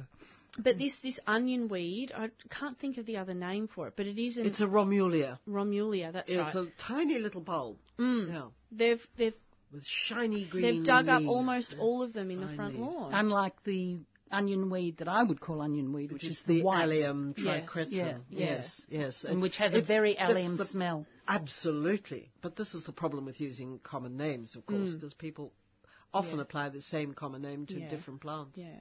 But the cockies mm. have tip pruned every gum tree around my area as well. So I mean that's a good thing because Yes, they're that's doing not the bad. pruning so long as they stick you. to that and But- eating the romuleas, I don't Yeah. mind. But Often they're digging destroying. up a plant out of a garden bed and shredding it. They've Well, done it to daffodils to my neighbour as Well, well. yes, they See, love they don't. They them. haven't touched my daffodils. I tell you, the king parrots adore my pomegranates. Oh, I Oh, would too. yes. Pomegranates, yum. No, you wouldn't get. You wouldn't adore mine. They never make it to full size. Oh, no. I mean, I love the king parrots so much that I don't yeah. particularly mind. What stage do your pomegranates get to before they get them? Um, when they're too green for me, but not Yeah. too green for them. Can you pick pomegranates and let them ripen off the plant? I don't know. No, I don't think I don't so. think you, no. Yeah. I've just planted two more, so that's going to be interesting. Maybe a, a bit of diversity because I've got one which is maybe six, seven foot. It's meant six or seven foot tall, and so maybe that, you'll have to try netting. Oh, I, Just I to get bag individual pomegranate that- fruit, yeah. and that works. That's yeah, a that's idea. a good idea because I don't actually want huge Yeah. numbers. I no, don't you like don't need huge them. numbers. Yeah, yeah. Exactly. But if I don't do it early enough, then the cockies are in, and I find the cockies go for for mine. But yeah, bagging them, and I, I'm getting them to full maturity. Yes, no, for me mm, it's the kings, and I so love the king parrots. They they get onto the gutter outside my door mm. and then swing down and stare into the house if I haven't if I haven't put any seed out. Excuse me, we're here. We've arrived. They're so tame, and yet they're mm. right down the bottom of the pecking order. yeah. I've now, uh, for the first time last year, I got corellas, which I haven't had before. Oh, they're so, lovely. So the cockies have got first pick, then the mm. corellas, then the galahs, and then any other parrots that are around, and then the kings. You know, Yeah. they're and yet, and they're they're by far the most um, domesticated. I mean, they'll talk to me. You know. Yeah. Lovely. But the other thing I've got on around the dam is bottle brush. I've put a whole lot of the little ones in. Oh, cute. I love them. I got them from Sue's nursery, and I, I don't know, they're Henry or John or you know they've got those sort of names. Mm. I thought, and and they do not get touched, and they're just all in flower mm. now. Yeah. Mm. and they don't get touched I, by the rabbits. I wonder if it's the, the chemicals that are in the leaves of the callistemon and you know the fam- the Myrtaceae family that, that put off that put the rabbits off. Maybe that's why I haven't Anything eaten that one. aromatic, a lot of it depends on the on the, the smell, but it's it's the same with the wallabies. They don't touch things like penstemons and rosemary because they have quite a fetid smell. Yeah. Penstemons have quite a fetid smell to them, and I think their leaves. So I think that puts some of these creatures off. Meg's garden has just been devastated by wallabies. Oh, has oh, it? no. Mm. Oh, I, I, they're Albias. devils, those creatures. I don't. They I've, are. I've got roos in my bottom paddock, which I'm thrilled about. I love the roos. What's in the top paddock? Well, the other day I was wandering through the camellias Yeah. and just bumped into this huge Ooh. roo. Yes. And I just put my bucket down and said, hello, and walked backwards very quietly because he was very big. yes. You won't get to argue with him, will you? I wasn't No. going to argue with him. He just lopped off. He didn't mind. Yeah. But I wouldn't have argued with him. No. I've got three, a group of three roos that regularly now visit my garden. They seem to have moved down into our particular area, and um, it was only a couple of weeks, and they're big. They really are big boys. And uh, it was only a couple of weeks ago. I was sitting at my computer. And all three of them in line marched straight past my window, right up next to my window. and the third one turned around and looked straight at me as much to say, what are you doing? And then went on going. Yes, I love them. I love the roos. Yeah, but I, they're, I they're don't- a problem, no. But the wallabies are really cheeky. well, you, you, you do have to be careful. Yeah. I mean, oh, you really yes, do. giving them respect. Yes. Give them respect because um, we have Distance. had a few yep. kangaroo attacks uh, around the Eltham Kangaroo Ground area. Because you're Yeah. very populated around there. We Yes. are, yeah, that's right, yeah. So you do treat them with utmost Oh, respect. absolutely. Well, Yeah. poor old Meg has not only got them, the wallabies, We're, and she does like them, but you can see they've, they've made whole new paths through Oh. her salvias. Oh, no. oh no, You know, because they just regularly use that route through. Yeah. yeah. Um, and she's also got deer, Oh, and that's the worst. Yes. Is she semi-rural or? Oh, she? yes, yes. She's uh, well outer She's- east, isn't she? Yes, she's not. She's ten minutes from me. Okay. It's, the address would be Gruyere, Right. uh, but she's on the edge of a whole lot of hills, and I think s- I don't get wallabies because I haven't got very covered bush around me. Yes, they like that. They like the Yeah. covered bush. Yeah. yeah. Yeah. And they do such damage because they're the ones that'll, to get at the tips of something, they'll just rip a branch off. Yeah. And- I've seen them do that at the Cranbourne And they'll eat Gardens. roses, they'll eat, uh, uh, have a go at a lot of things. Yeah. Yeah. You are listening to the 3CR Gardening Show while we're waffling on. Pests galore. But uh, yes, just a reminder, we are running through until 9.15, so if you'd like to jump on the phones and give us a call, we'd love to hear from you. That number is 9419 0155 uh, to speak to Virginia, Chloe and Lucille, 9419 0155. As, must- as well as having my open garden on Yep. the 2nd and 3rd of November, which I'm hoping people will come to, I'm doing a walk around the Botanic Gardens on Monday the 21st at, Okay. at half past 10. So at the, if I'll leave from the visitor centre. So if anyone wants to come with me for a walk around the Botanic, Okay? the morning walks are free, the afternoon walks are paid. Yep. This is a morning walk. Okay, good. um, Virginia, let's talk about the plants you've sent photos through to the Facebook page. Yes, I sent through two of the three. I don't know why I forgot to put the third one in. I've, my clematis have just started to come out. Beautiful. And so I've sent some. Ooh, which one have you got flowering? Well, one of them is a Montana, Yes. which is Elizabeth, Oh, yes. which is just gorgeous. I'm going to try and propagate it this year. I just think it should grow every over every shed that exists in the world. Yes. Yes, It it is, is a lovely stunning. one. It is Yeah. a beau- It's a white, white one. I saw it in a garden. It's got a bit of pink in it, though, too, hasn't it? Mine hasn't. Hasn't it? No, it's very, Okay. it's quite white, and it's absolutely gorgeous. And I saw it in one of the other gardens in the Upper Yarra Valley Garden Club, and it had been let go for years, and it was up through the trees, it was all over the shed, and it was Yeah. breathtaking. It was absolutely fabulous. The other two I've put on um, on the photos are um, two Jackmanii hybrids, and of course they are just wonderful at the moment. They're um, one of them Oh, is the brightest of bright pinks, Vibrant magenta. vibrant, They're- Very vibrant. and and I just I find they're um very cheery. And people I buy quite a lot of my mine from Tesselaars because I find they're cheaper, which I, I really like. I, I find that I'm not prepared to pay forty dollars, mm. particularly when I've been over to visit my friends in England and they're paying two pounds What? or three pounds goodness. What? For clematis? for a clematis. Good yes. heavens. So I get very cross when I see how much they cost here. I don't think it's fair.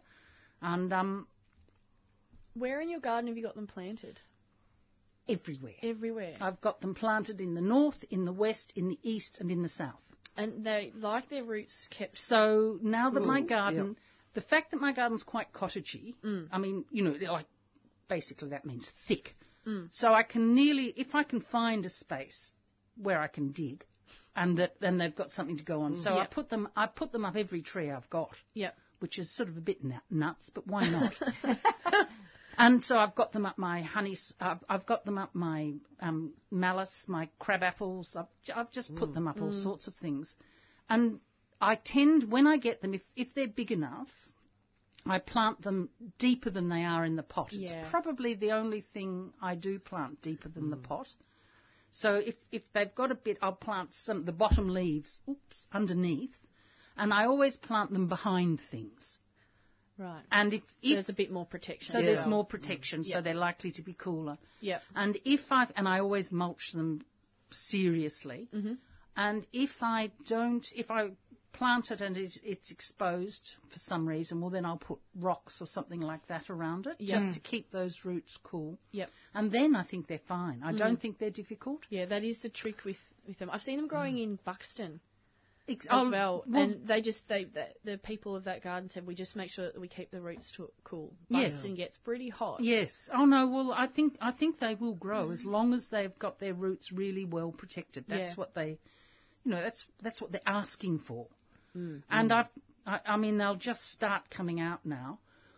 The other one I've got on the Facebook is a really beautiful purple, and the one of, the thing about the Jackmanii hybrids is they're big. They're they're as big as your hand. Mm, They're mm. just massive flowers, which is a complete contrast to the native ones, isn't it? They're But so I've got, tiny. I love that native I one. love the and, native one And there well. are some really beautiful ones that come out of Yeah. New Zealand. oh, really? Mm. Really beautiful mm. ones come out of New Zealand, yes. And they're worth, I mean, there's not a clematis that's not worth having. No, they are. Although stunning. some of the Montanas are really, really big. Elizabeth isn't as big as some of the others. I think, I don't, I've got one planted over the red shed just because it's a shed. I think they're too big for me. And I have got the armandii, which is just finished. My Amandia is, is flowering at the moment. Yes, it, Yeah, mine's it's the just first year uh, it's flowered for me. It I- hasn't been in that long. I find it a very, very big plant, which is a problem. You know, it's yeah. it's just it's uh, the only evergreen I can think of. Yeah, mm, I think it is. I bought from from Craig at um, Gentiana Nursery in Olinda the other day. I bought a clematis that's it is um, doesn't isn't a climber. It's just a little shrub, oh yes, little the bushy shrubby one. Yes, I've got two of those in, so it's I'm looking they're forward. lovely. Some of those What- are lovely. One I found buried under a whole lot of other things, so I've just rescued it in time, ripped everything else out. Clematis wins, and I'm hoping that it, that those two will go well. Um, but oh yes, I've got them everywhere, which I'm very very fond of. Yeah. Wonderful. And of course, you've got your winter flowering ones. I mean, if you're clever with your clematis, you can have a, flower, a clematis flower all year. Yeah, yes, you can. You know, you've got your winter flowering ones. Then you've got your armandii, which flowers very, very early in spring, and Yes. just as it finishes, the others take the others, off. and then you've got your autumn flowering ones, which tend to be smaller, um, but very cheery. You know, yellows and and very Yeah. if, a lot of them. So the fact that it's a smaller flower doesn't matter. I, I had a Nepalensis that I I find that a bit weedy. Uh, yes, I have definitely found seedlings about the place. But um, that I had in a pot, so left it, and it was under a golden ash, and of course it's rooted through into the ground. Heaven only knows what's go- how I'm going to um, do anything about that, but that's another story. But it's run up through the golden ash, and of course flowers long before the ash gets its leaves, and it's just spectacular. yes, it's It's lovely. a lovely thing. I ripped mine out because I did find it was travelling, Yes. and I worry about things that travel. Well, particularly if you're close to the bush. Yeah. Mm. M- but the honeywort, the Melianthus major, that Yes. travels for me. Is where it doesn't it it travels by seed but not far. Whereas Yep. what I was finding with the Well, the. Nepalensis was that the Well, the seeds can blow. of yes, course, and I they? was that's Yep. why I was Yep. worried about it because Yes. it was turning up all over the garden. So I ripped it out. Yeah. Was- It's the only one that I've, I've imagined I ripping certainly- out a clematis. Yes, yes. I, I must say, I've I've had some seedlings. Um, I hope it hasn't gone any further. Yeah. Mm. But it, yes, it could be a problem. And the other thing that I've put up, which I think is really very, very special, is my ixias have just started. Oh, lovely. And Oh, there we go. I have got the Ixia viridiflora, Yes. which is the real deep, deep greeny blue. Mm. And it's not the duck egg blue, which is often called viridiflora, but is actually a hybrid. It looks like a negative Let's have a look. coloured flower with the dark, such It's dark got such a centre dark- and such a light It's outside. gorgeous. Yes, it really is lovely. It's a It's most got- unusual colour. It's got the deepest, deepest uh, centre, which is um, a navy blue that's trying to be black. Yeah. It's, it's extraordinary. And then the, I've just got one of the yellow ones that's popped up. Oh, and, uh, lovely. and I've got, I have got ixias right through the garden. So by the time that um, my garden is open, they'll all be out. I've only got one little patch out at the moment, so that's that's quite exciting. Now, Virginia, um, while you're talking, uh, Lee uh, from Dandenong wants to know your actual address of your garden for the open garden. It's 50 Linwood Road, Seville. And it is actually on the A to Z. I didn't mean that. It is actually on the Melways. Is that what they use in London? Yeah. okay. Just casually drop that in. Got the wrong one. So the actual Melways reference is 305C2. Fantastic. Okay. Now, what we should mention as well is the um, you can get the addresses of the other four gardens that are opening, as well as yours, by going to the website. And the website is Ya- Upper Yarra Valley Garden Club.com. And you'll get all the addresses there for the five gardens in total that are opening up on the weekend of 2nd and 3rd of November. And you can go just to one, which is a fiver, or you can go to all five, which is $20. Hmm. So if it's good weather, and you can do some of them on the Saturday and some of them on the Sunday. Hmm. Yeah, that's a good hmm. idea. Yeah, And great the idea. middle one will have plants for sale. So that'll be good. Do they grow their own plants there? Or Yeah, we got s- something- we we're always swapping plants Yeah. in the garden club. It's a great garden club. It's a big garden club. Yeah. I tend not to go to the evening meetings now. My friend Fiona's moved, and I have to go on my own mm-hmm. because I don't like driving in the country in the At dark. night, yeah. No, it is so no. dark. Well, it's it's the brightness of the cars coming to you that Yeah. I find Yeah. quite and off-putting. never mind the wildlife. Yes, exactly. Yeah. Mm-hmm. We should also mention that there are no toilets in any of the gardens, but there are plenty of public toilets available along the Warburton Highway for that one, and uh, strictly no pets, of course. Yes, I personally don't mind either. Uh, if, if a 3CR garden club, I mean, if a 3CR listener says to me, "Hi, "Hi, I'm a 3CR listener. Can I use your toilet?" I will say yes. But you can't assume that for the no, other gardens. no, you can't. No. Yeah. No, and it it does. It depends on numbers.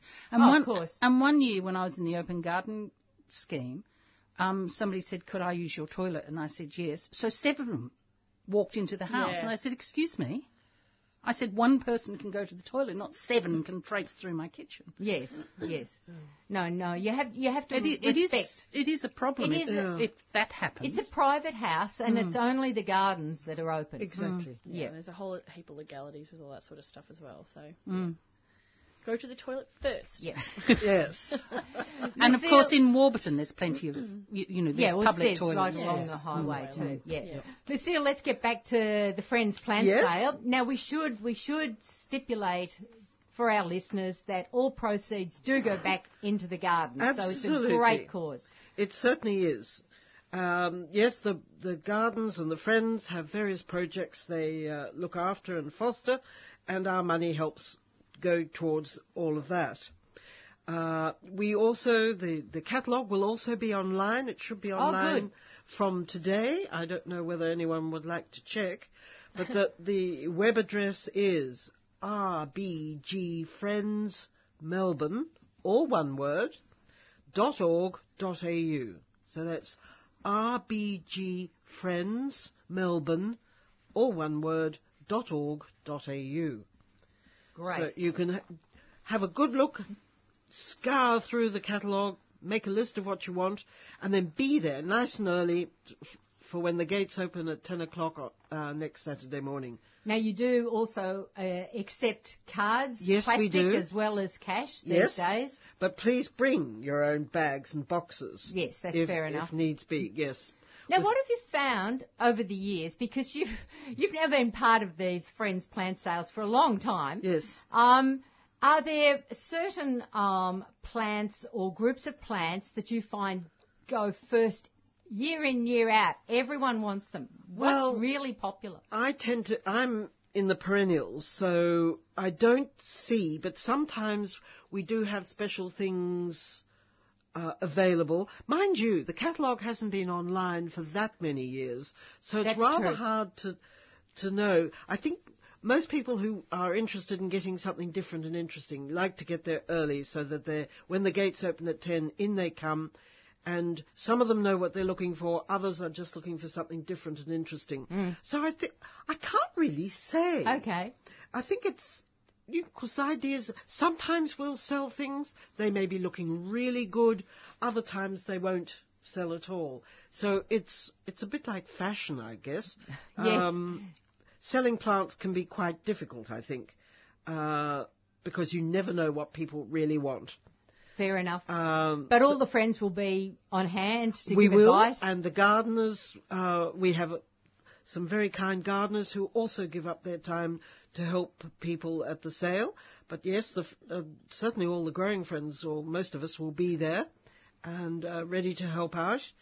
Uh, so we're down in our usual position near the whoa, what is it? The tropical glass house, isn't Yes, it? Yep, that's- yep.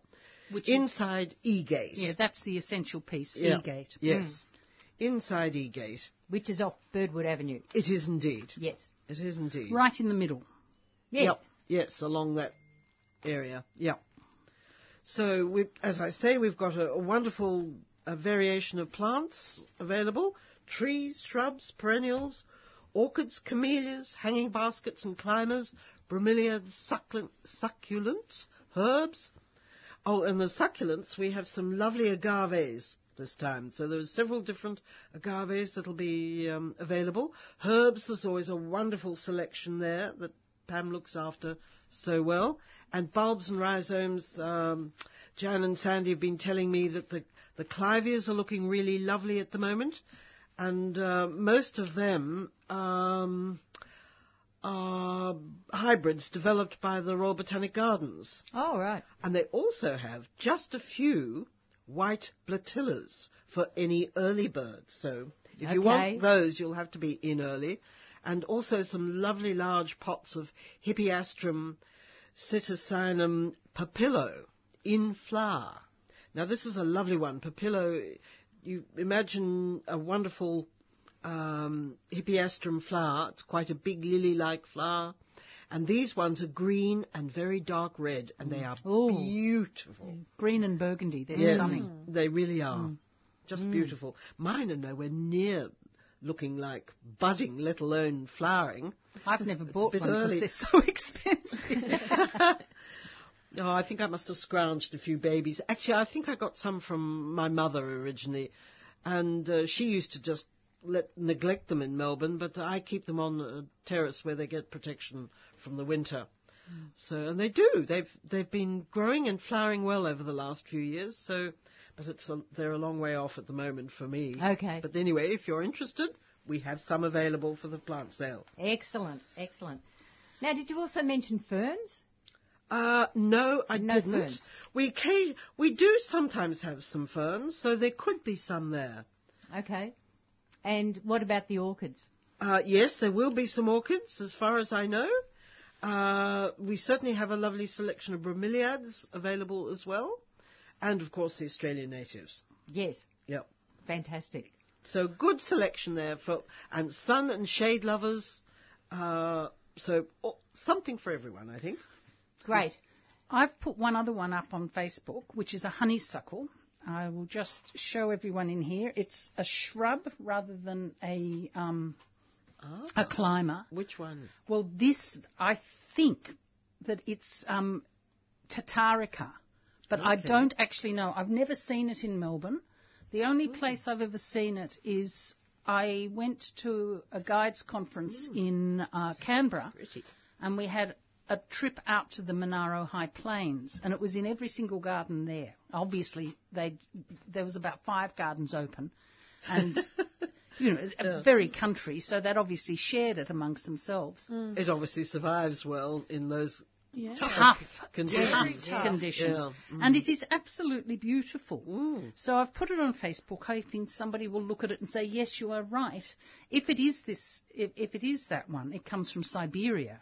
So, Okay. So why it's so happy? Well, I suppose Siberia is very hot, isn't it? It's Yeah, hot Very hot summers and, and cold winters. winters, yeah. yes, which is exactly what Monaro is, and it's very happy in my place, and it's got a lovely soft greyishness to the the leaves, which Mm. have got that round honeysuckle leaf. It's it's very pretty, and it's near the Judas tree, which I have to say the Judas tree for me is the hardiest thing I've got. It went through the drought. Like nothing else. At Mm. no stage did it shake. Dry? I haven't noticed. It said that was wonderful, and it's in it's in flower at the moment, looking beautiful. And of course, it has that extremely round leaf Mm. sitting next to this honeysuckle with this grey green round leaf. It's very very pretty, It's a really pale pink flower too. very for a soft pale pink flower. Really It's beautiful. So It's lovely. I think it's honeysuckle tatarica. If anyone knows, please let, Let me know. know. Do you snack on the nectar of the honeysuckle flowers? Have you ever done that? No, I haven't. And I've Oh, got a few around my, the garden. My nana showed me if you're hungry and you're out in the garden, so you, you pick off a flower, and if you pull out that middle the, bit. the middle bit, um, my botanical names are ex- escaping me. There's a tiny drop of nectar that'll come off the end of it, and if you suck the bottom of the flower, you Mm. get a little bit more nectar as well. It's really, s- obviously, really sweet. Yes. Well, when we were kids, we used to do that to the oxalis. Yeah. Oh, really? Chew on the, Yeah. uh, not the Chew on the stems. chew on the stems. Yeah. Yeah. I've, have you noticed that there is oxalis is the, the obviously the weedy species Mm. is getting even weedier and weedier It's turning These up days, everywhere. It is. Mm. It's everywhere, now. My Yeah. only theory is that people are too time poor to spend more time in their garden these days, and it is just they just don't. But But I've- oxalis isn't getting controlled. But I notice it in the paddocks What around around the going- valley. There, it's in the paddocks. I mean, the the paddocks are just yellow at the moment They with the cape weed and the oxalis. Yeah. and they also, I think, have fairly explosive seed pods, which of course, the mo- more you, well, they split, and I think throw the seed. I've never seen the seed of, of them, so I, which And one? they do which- spread by seed. yes. Because Right. I'm Is I'm that- And of course, if you attempt to dig them up, you leave the bulbils. well, behind. obviously it's hard Yeah. to. It, yeah, Yeah. it's incredibly hard to dig up. But you've got to chop. You've got to chop it out I off take- before it flowers. I take Yes. the flowers. I'm absolutely make sure the flowers come off because of Yes. that. Yeah. I was in um, Perth a couple of weeks ago for a garden conference, uh, gu- uh, guides of the botanic, and I spoke to one of the um, one of the big.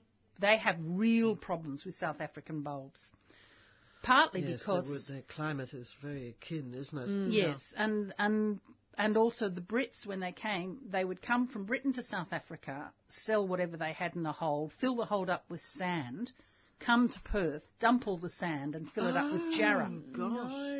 So in that sand was happens, yeah. was um, gladioli, were freesias, were oxalis, Yeah. and they and he said the Yeah. only thing that he'd ever managed to kill oxalis with was Roundup mixed with urea. Oh, So I haven't tried it yet. yeah. Yeah, we've probably one. I wouldn't be doing it at all. Can you imagine spreading Roundup? That wide. No way. Mm. Yeah. No Yeah, way. that's I wouldn't. I really wouldn't be recommending that at Well, all. I, I, I don't use Roundup on anything except Yeah. blackberries. I've stopped using it hmm. as well. Hmm. yeah, just no, it's really not worth the risk. no. Particularly as a spray where you've got no control Oh, over the drift. Yes. Hmm. Exactly. Yeah. I, I have used I have used slasher on it before. I mean, slasher doesn't ki- totally kill a plant, but if you keep you, so- if you sort of keep onto it, that's the thing with oxalis. You've got to keep onto it. Yes. Well, you're probably at least weakening the plant. Yes. Yes. If you Well, keep, I, just pull. I've got a little patch in my garden, and rather than Is dig that it all? up, yes, Gosh, you're lucky. yes, I've got loads of the Romulea though. Uh, sadly. Um, but if you, the other thing you can keep doing is if you pull it out all the time, you're weakening the bulb. You'll probably Yeah. end up yes, killing it. yes. Yeah. But it's something. Of course, if you've got a huge patch, you're fighting a, a battle. Oh, you are. And they grow up in between. And if you've got Of you know, rocks in your garden Yes. or pebble, you know, you use pebbles as a mulch, and they grow up in between. And It they love impossible. growing, growing up in between the iris.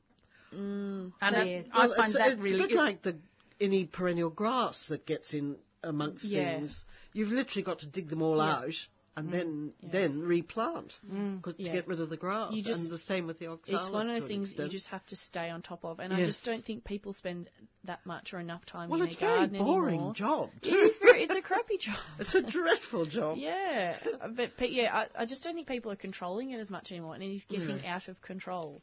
Yep. And the little white flowered oxalis, the weedy white flower as well. I've seen a lot of that around lately too, growing in between. I haven't, but I've got in my bottom paddock. I've noticed I've got a very, very flat to the ground oxalis. Oh, there's a little creeping one. Yes. very bright, bright pink flowers. Oh, that pink one. Yes, I've seen that in some cute. lawns as well. Mm, it is, yeah, it is. It is kind of cute. But then you know, in Britain, they'd think if they saw the yellow oxalis, they'd be absolutely thrilled. Oh, I remember going to Chelsea donkeys years ago, the Chelsea Flower Show, and there was a pes-caprae on the show bench, and I remember being absolutely horrified. Mm. But there it was, Yes. in pride of position, in a lovely pot, flowering. Oh my goodness! Oh, I would was- have had a conniption. yes, I almost did. Well, we must say good morning to John in Melton. Hello there. Hello there. Hi, John. How you going, Hello. John? Is that the wicked Mr. Bentley? It is Mr. Bentley. I, I heard um, Chloe talking about Indigofera australis um, uh, earlier, Yeah. and um, it's certainly one plant we use in the Melton Botanic Garden, especially in the Victorian Volcanic Plains and the Indigenous Peoples Garden, because it has um, a couple of um, Aboriginal uses. Um, I usually say to people, "Did you know this is an Aboriginal fishing plant?" And I ask them how it was used because if you if you don't prune it back, it does get long canes on it, Yeah. and it can look like a fish rod. So a lot of people suggest that. But um, the leaves were crushed and the roots were crushed and thrown in a water hole, Yeah. and the fish then just float to the surface and you pick them up. Oh, really? Wow. Yeah. So it uh, just depletes the oxygen in the water, but it's a much easier way of fishing than uh, sitting there in the hole all day. Be a good way of getting rid of carp if you've got too much Yeah, carp in your absolutely. Oh, yes, we've got a lot of carp in the Melton Botanic Garden in the big lake, yes. Mm. Um, and the other one is um, you can get a, a purple uh, indigo dye from the leaves and the flowers and things. Oh, but right. it does look quite stunning at the moment, so it's, uh, it, it is lovely. Yeah.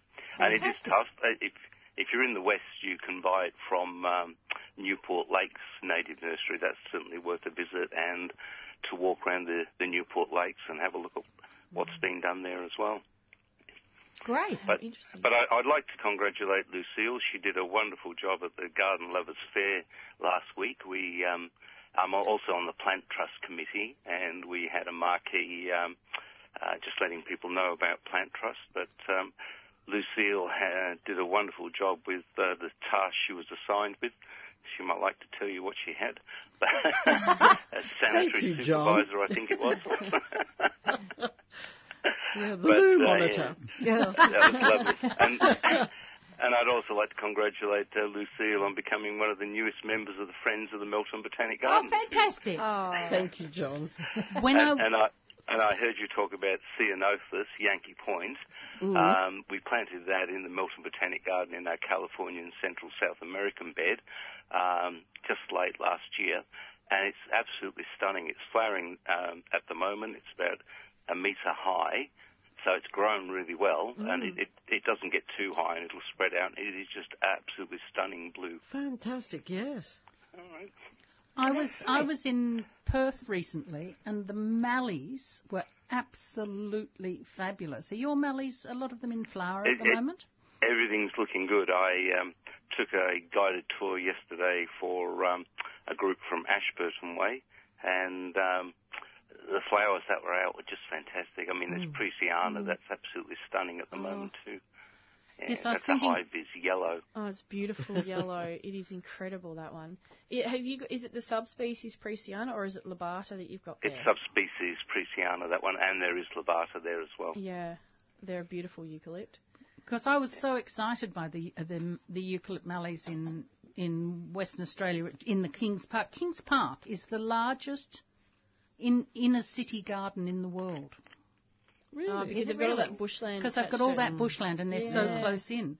and it was absolutely beautiful. But Yeah. I, I did think about Melton when I was there because the mallees were so excellent, and I thought, oh, I must go and have a look at Melton. I haven't been for a while. I haven't been to Melton for a while, John. We'll have to come and visit Virginia and I. Yeah, let's do a trip, Chloe. Yes.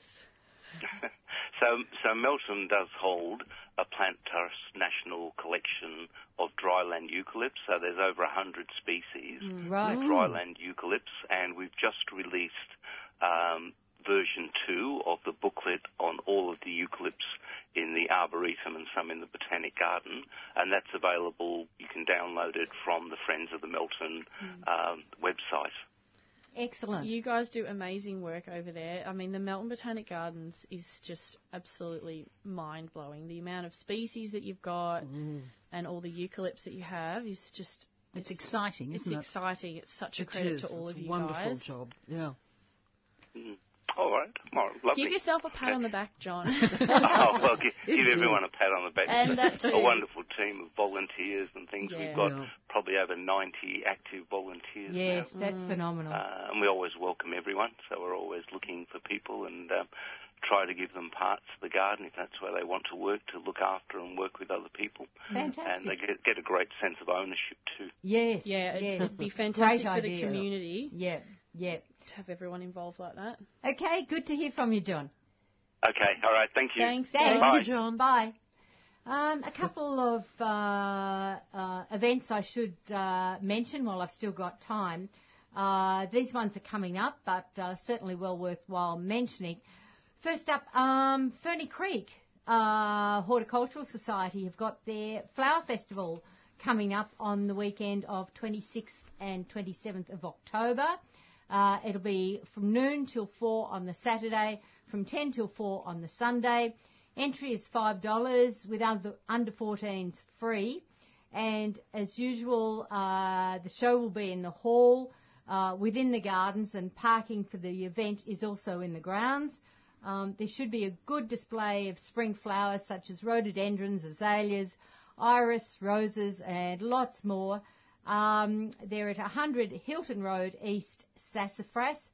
Uh, food will be available throughout the duration of the show, plus a sausage sizzle. Sausage sizzle. I've always, as always, they have a good sausage sizzle, I've been told.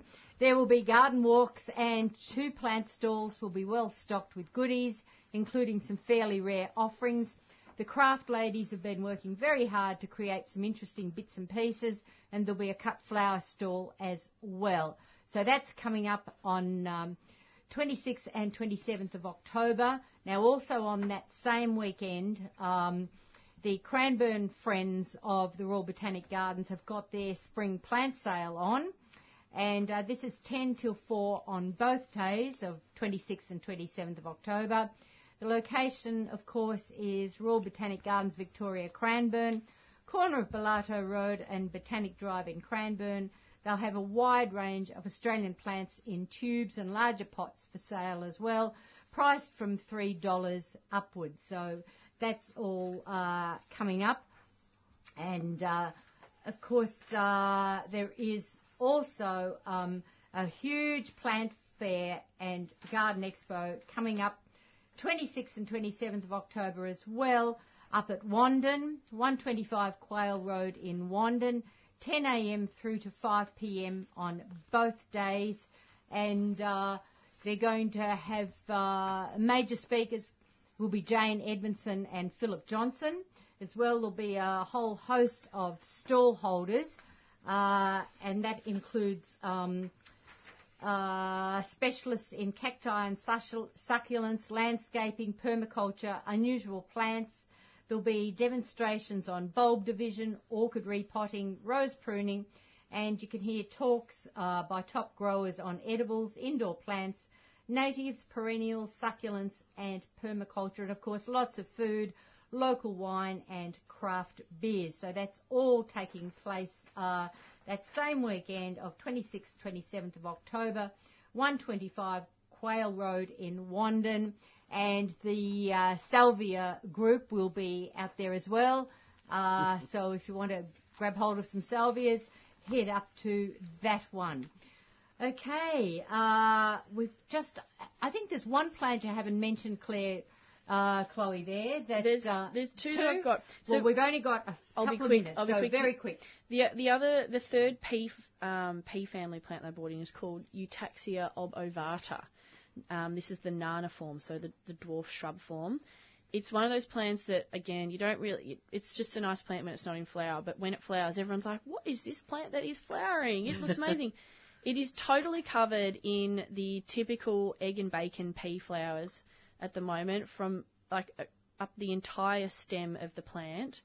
It is a beautiful little mounded shrub that you is naturally mounded and stays quite dense, about a metre, a metre by a metre, grows in a wide range of soils, and um, semi-shade to full sun, and it will just it will just do its own thing and keep on surviving. So it's called Eutaxia, E U T A X I A, ob ovata, and yeah, a lot of people have, have sent me photos recently saying, "What's this plant called?" And it's it's Eutaxia. Mm. There are some very nice eutaxia, aren't there? Yeah, mm. yeah, it's a it's a stunning plant. It, grow, yeah, it grows all over Australia, or at least southeastern Australia.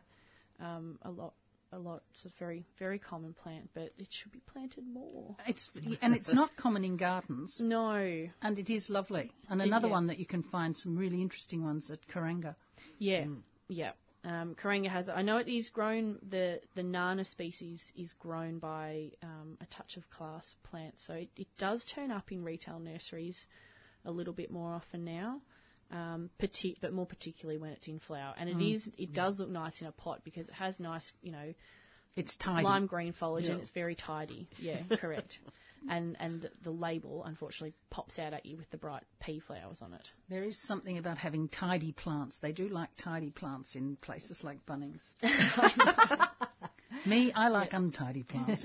Mm. And the other one? And the Chloe? last one I bought in is called Bauera sessiliflora. It is endemic to the Grampians. Bright pink magenta flowers on it. Um, it's quite an open shrub with long stems on it that get these magenta flowers that grow that go all the way up the stem. That'd be nice. Yeah, it it grows in um, sort of damp gully areas of the Grampians. Not suitable for my place. no. Um, but it, it can take a- an out like a little bit of dryness in summer, but it does really well in sort of semi-shaded spots. Um, excuse me, with um, yeah, in, in rocky, yeah, rocky. but not under a gum tree. Probably, uh, you know, in the Grampians, there's a lot of gum trees. It probably is growing under them, but it w- there would be a, a spot that is probably Damp. wet Mm. and most of the year around. Um, beautiful, bright, bright um, pop of colour. The colour's lovely. It, it is harder to find, um, but because the Bauera rubioides is the more well-known species, more widely sold, and that's a, a smaller plant, whereas the Bauera sessiliflora is probably more of a, a medium-sized shrub. I wish it was sold more because the colour of the flowers is absolutely beautiful, and it is it's a nice open shrub as well. Um, can be pruned really well and to keep it a little bit dense, but um, you know the long stems when they do get flowers on them, they just they're yeah they're absolutely beautiful. Stop you dead. Yeah, they do. they do. Yeah. Excellent. We've just got time, Lucille, for you to remind listeners uh, where and when and all the details of the Friends Plant Sale. Great, thank you, Pam. Well, next weekend, Saturday and Sunday, the 19th and 20th of October, at the Botanic Gardens in Melbourne, inside E Gate on Birdwood Avenue. That's Melway reference 2LC2. And it's open from 10 till 4 on Saturday, 10 till 3 on Sunday. And we have a wonderful wide range of all sorts of plants, including Australian natives, uh, bulbs and rhizomes, herbs, succulents, bromeliads, trees, shrubs, perennials, camellias, climbers, and hanging baskets. So something for everyone, sun or shade. And we look forward to seeing everybody there. And don't forget the catalogue is on the website. It should be on the website from now. And that was RBG Friends Melbourne, all one word, dot org dot au. So looking forward to seeing loads of uh, 3CR listeners there next week. And bring your own bags or Yes, please. boxes or whatever Absolutely. to take them home in. Yep. Yes, Yep. please. Fantastic. Okay, well, we have run out of time for another week. Uh, a huge thank you to the panel and also to Louise, who's been handling all the phone calls this morning and doing a great job. Uh, we will, of course, be back next Sunday morning at 7.30. So until then, bye for now. You've been listening to a 3CR podcast produced in the studios of independent community radio station 3CR in Melbourne, Australia. For more information, go to allthews.3cr.org.au.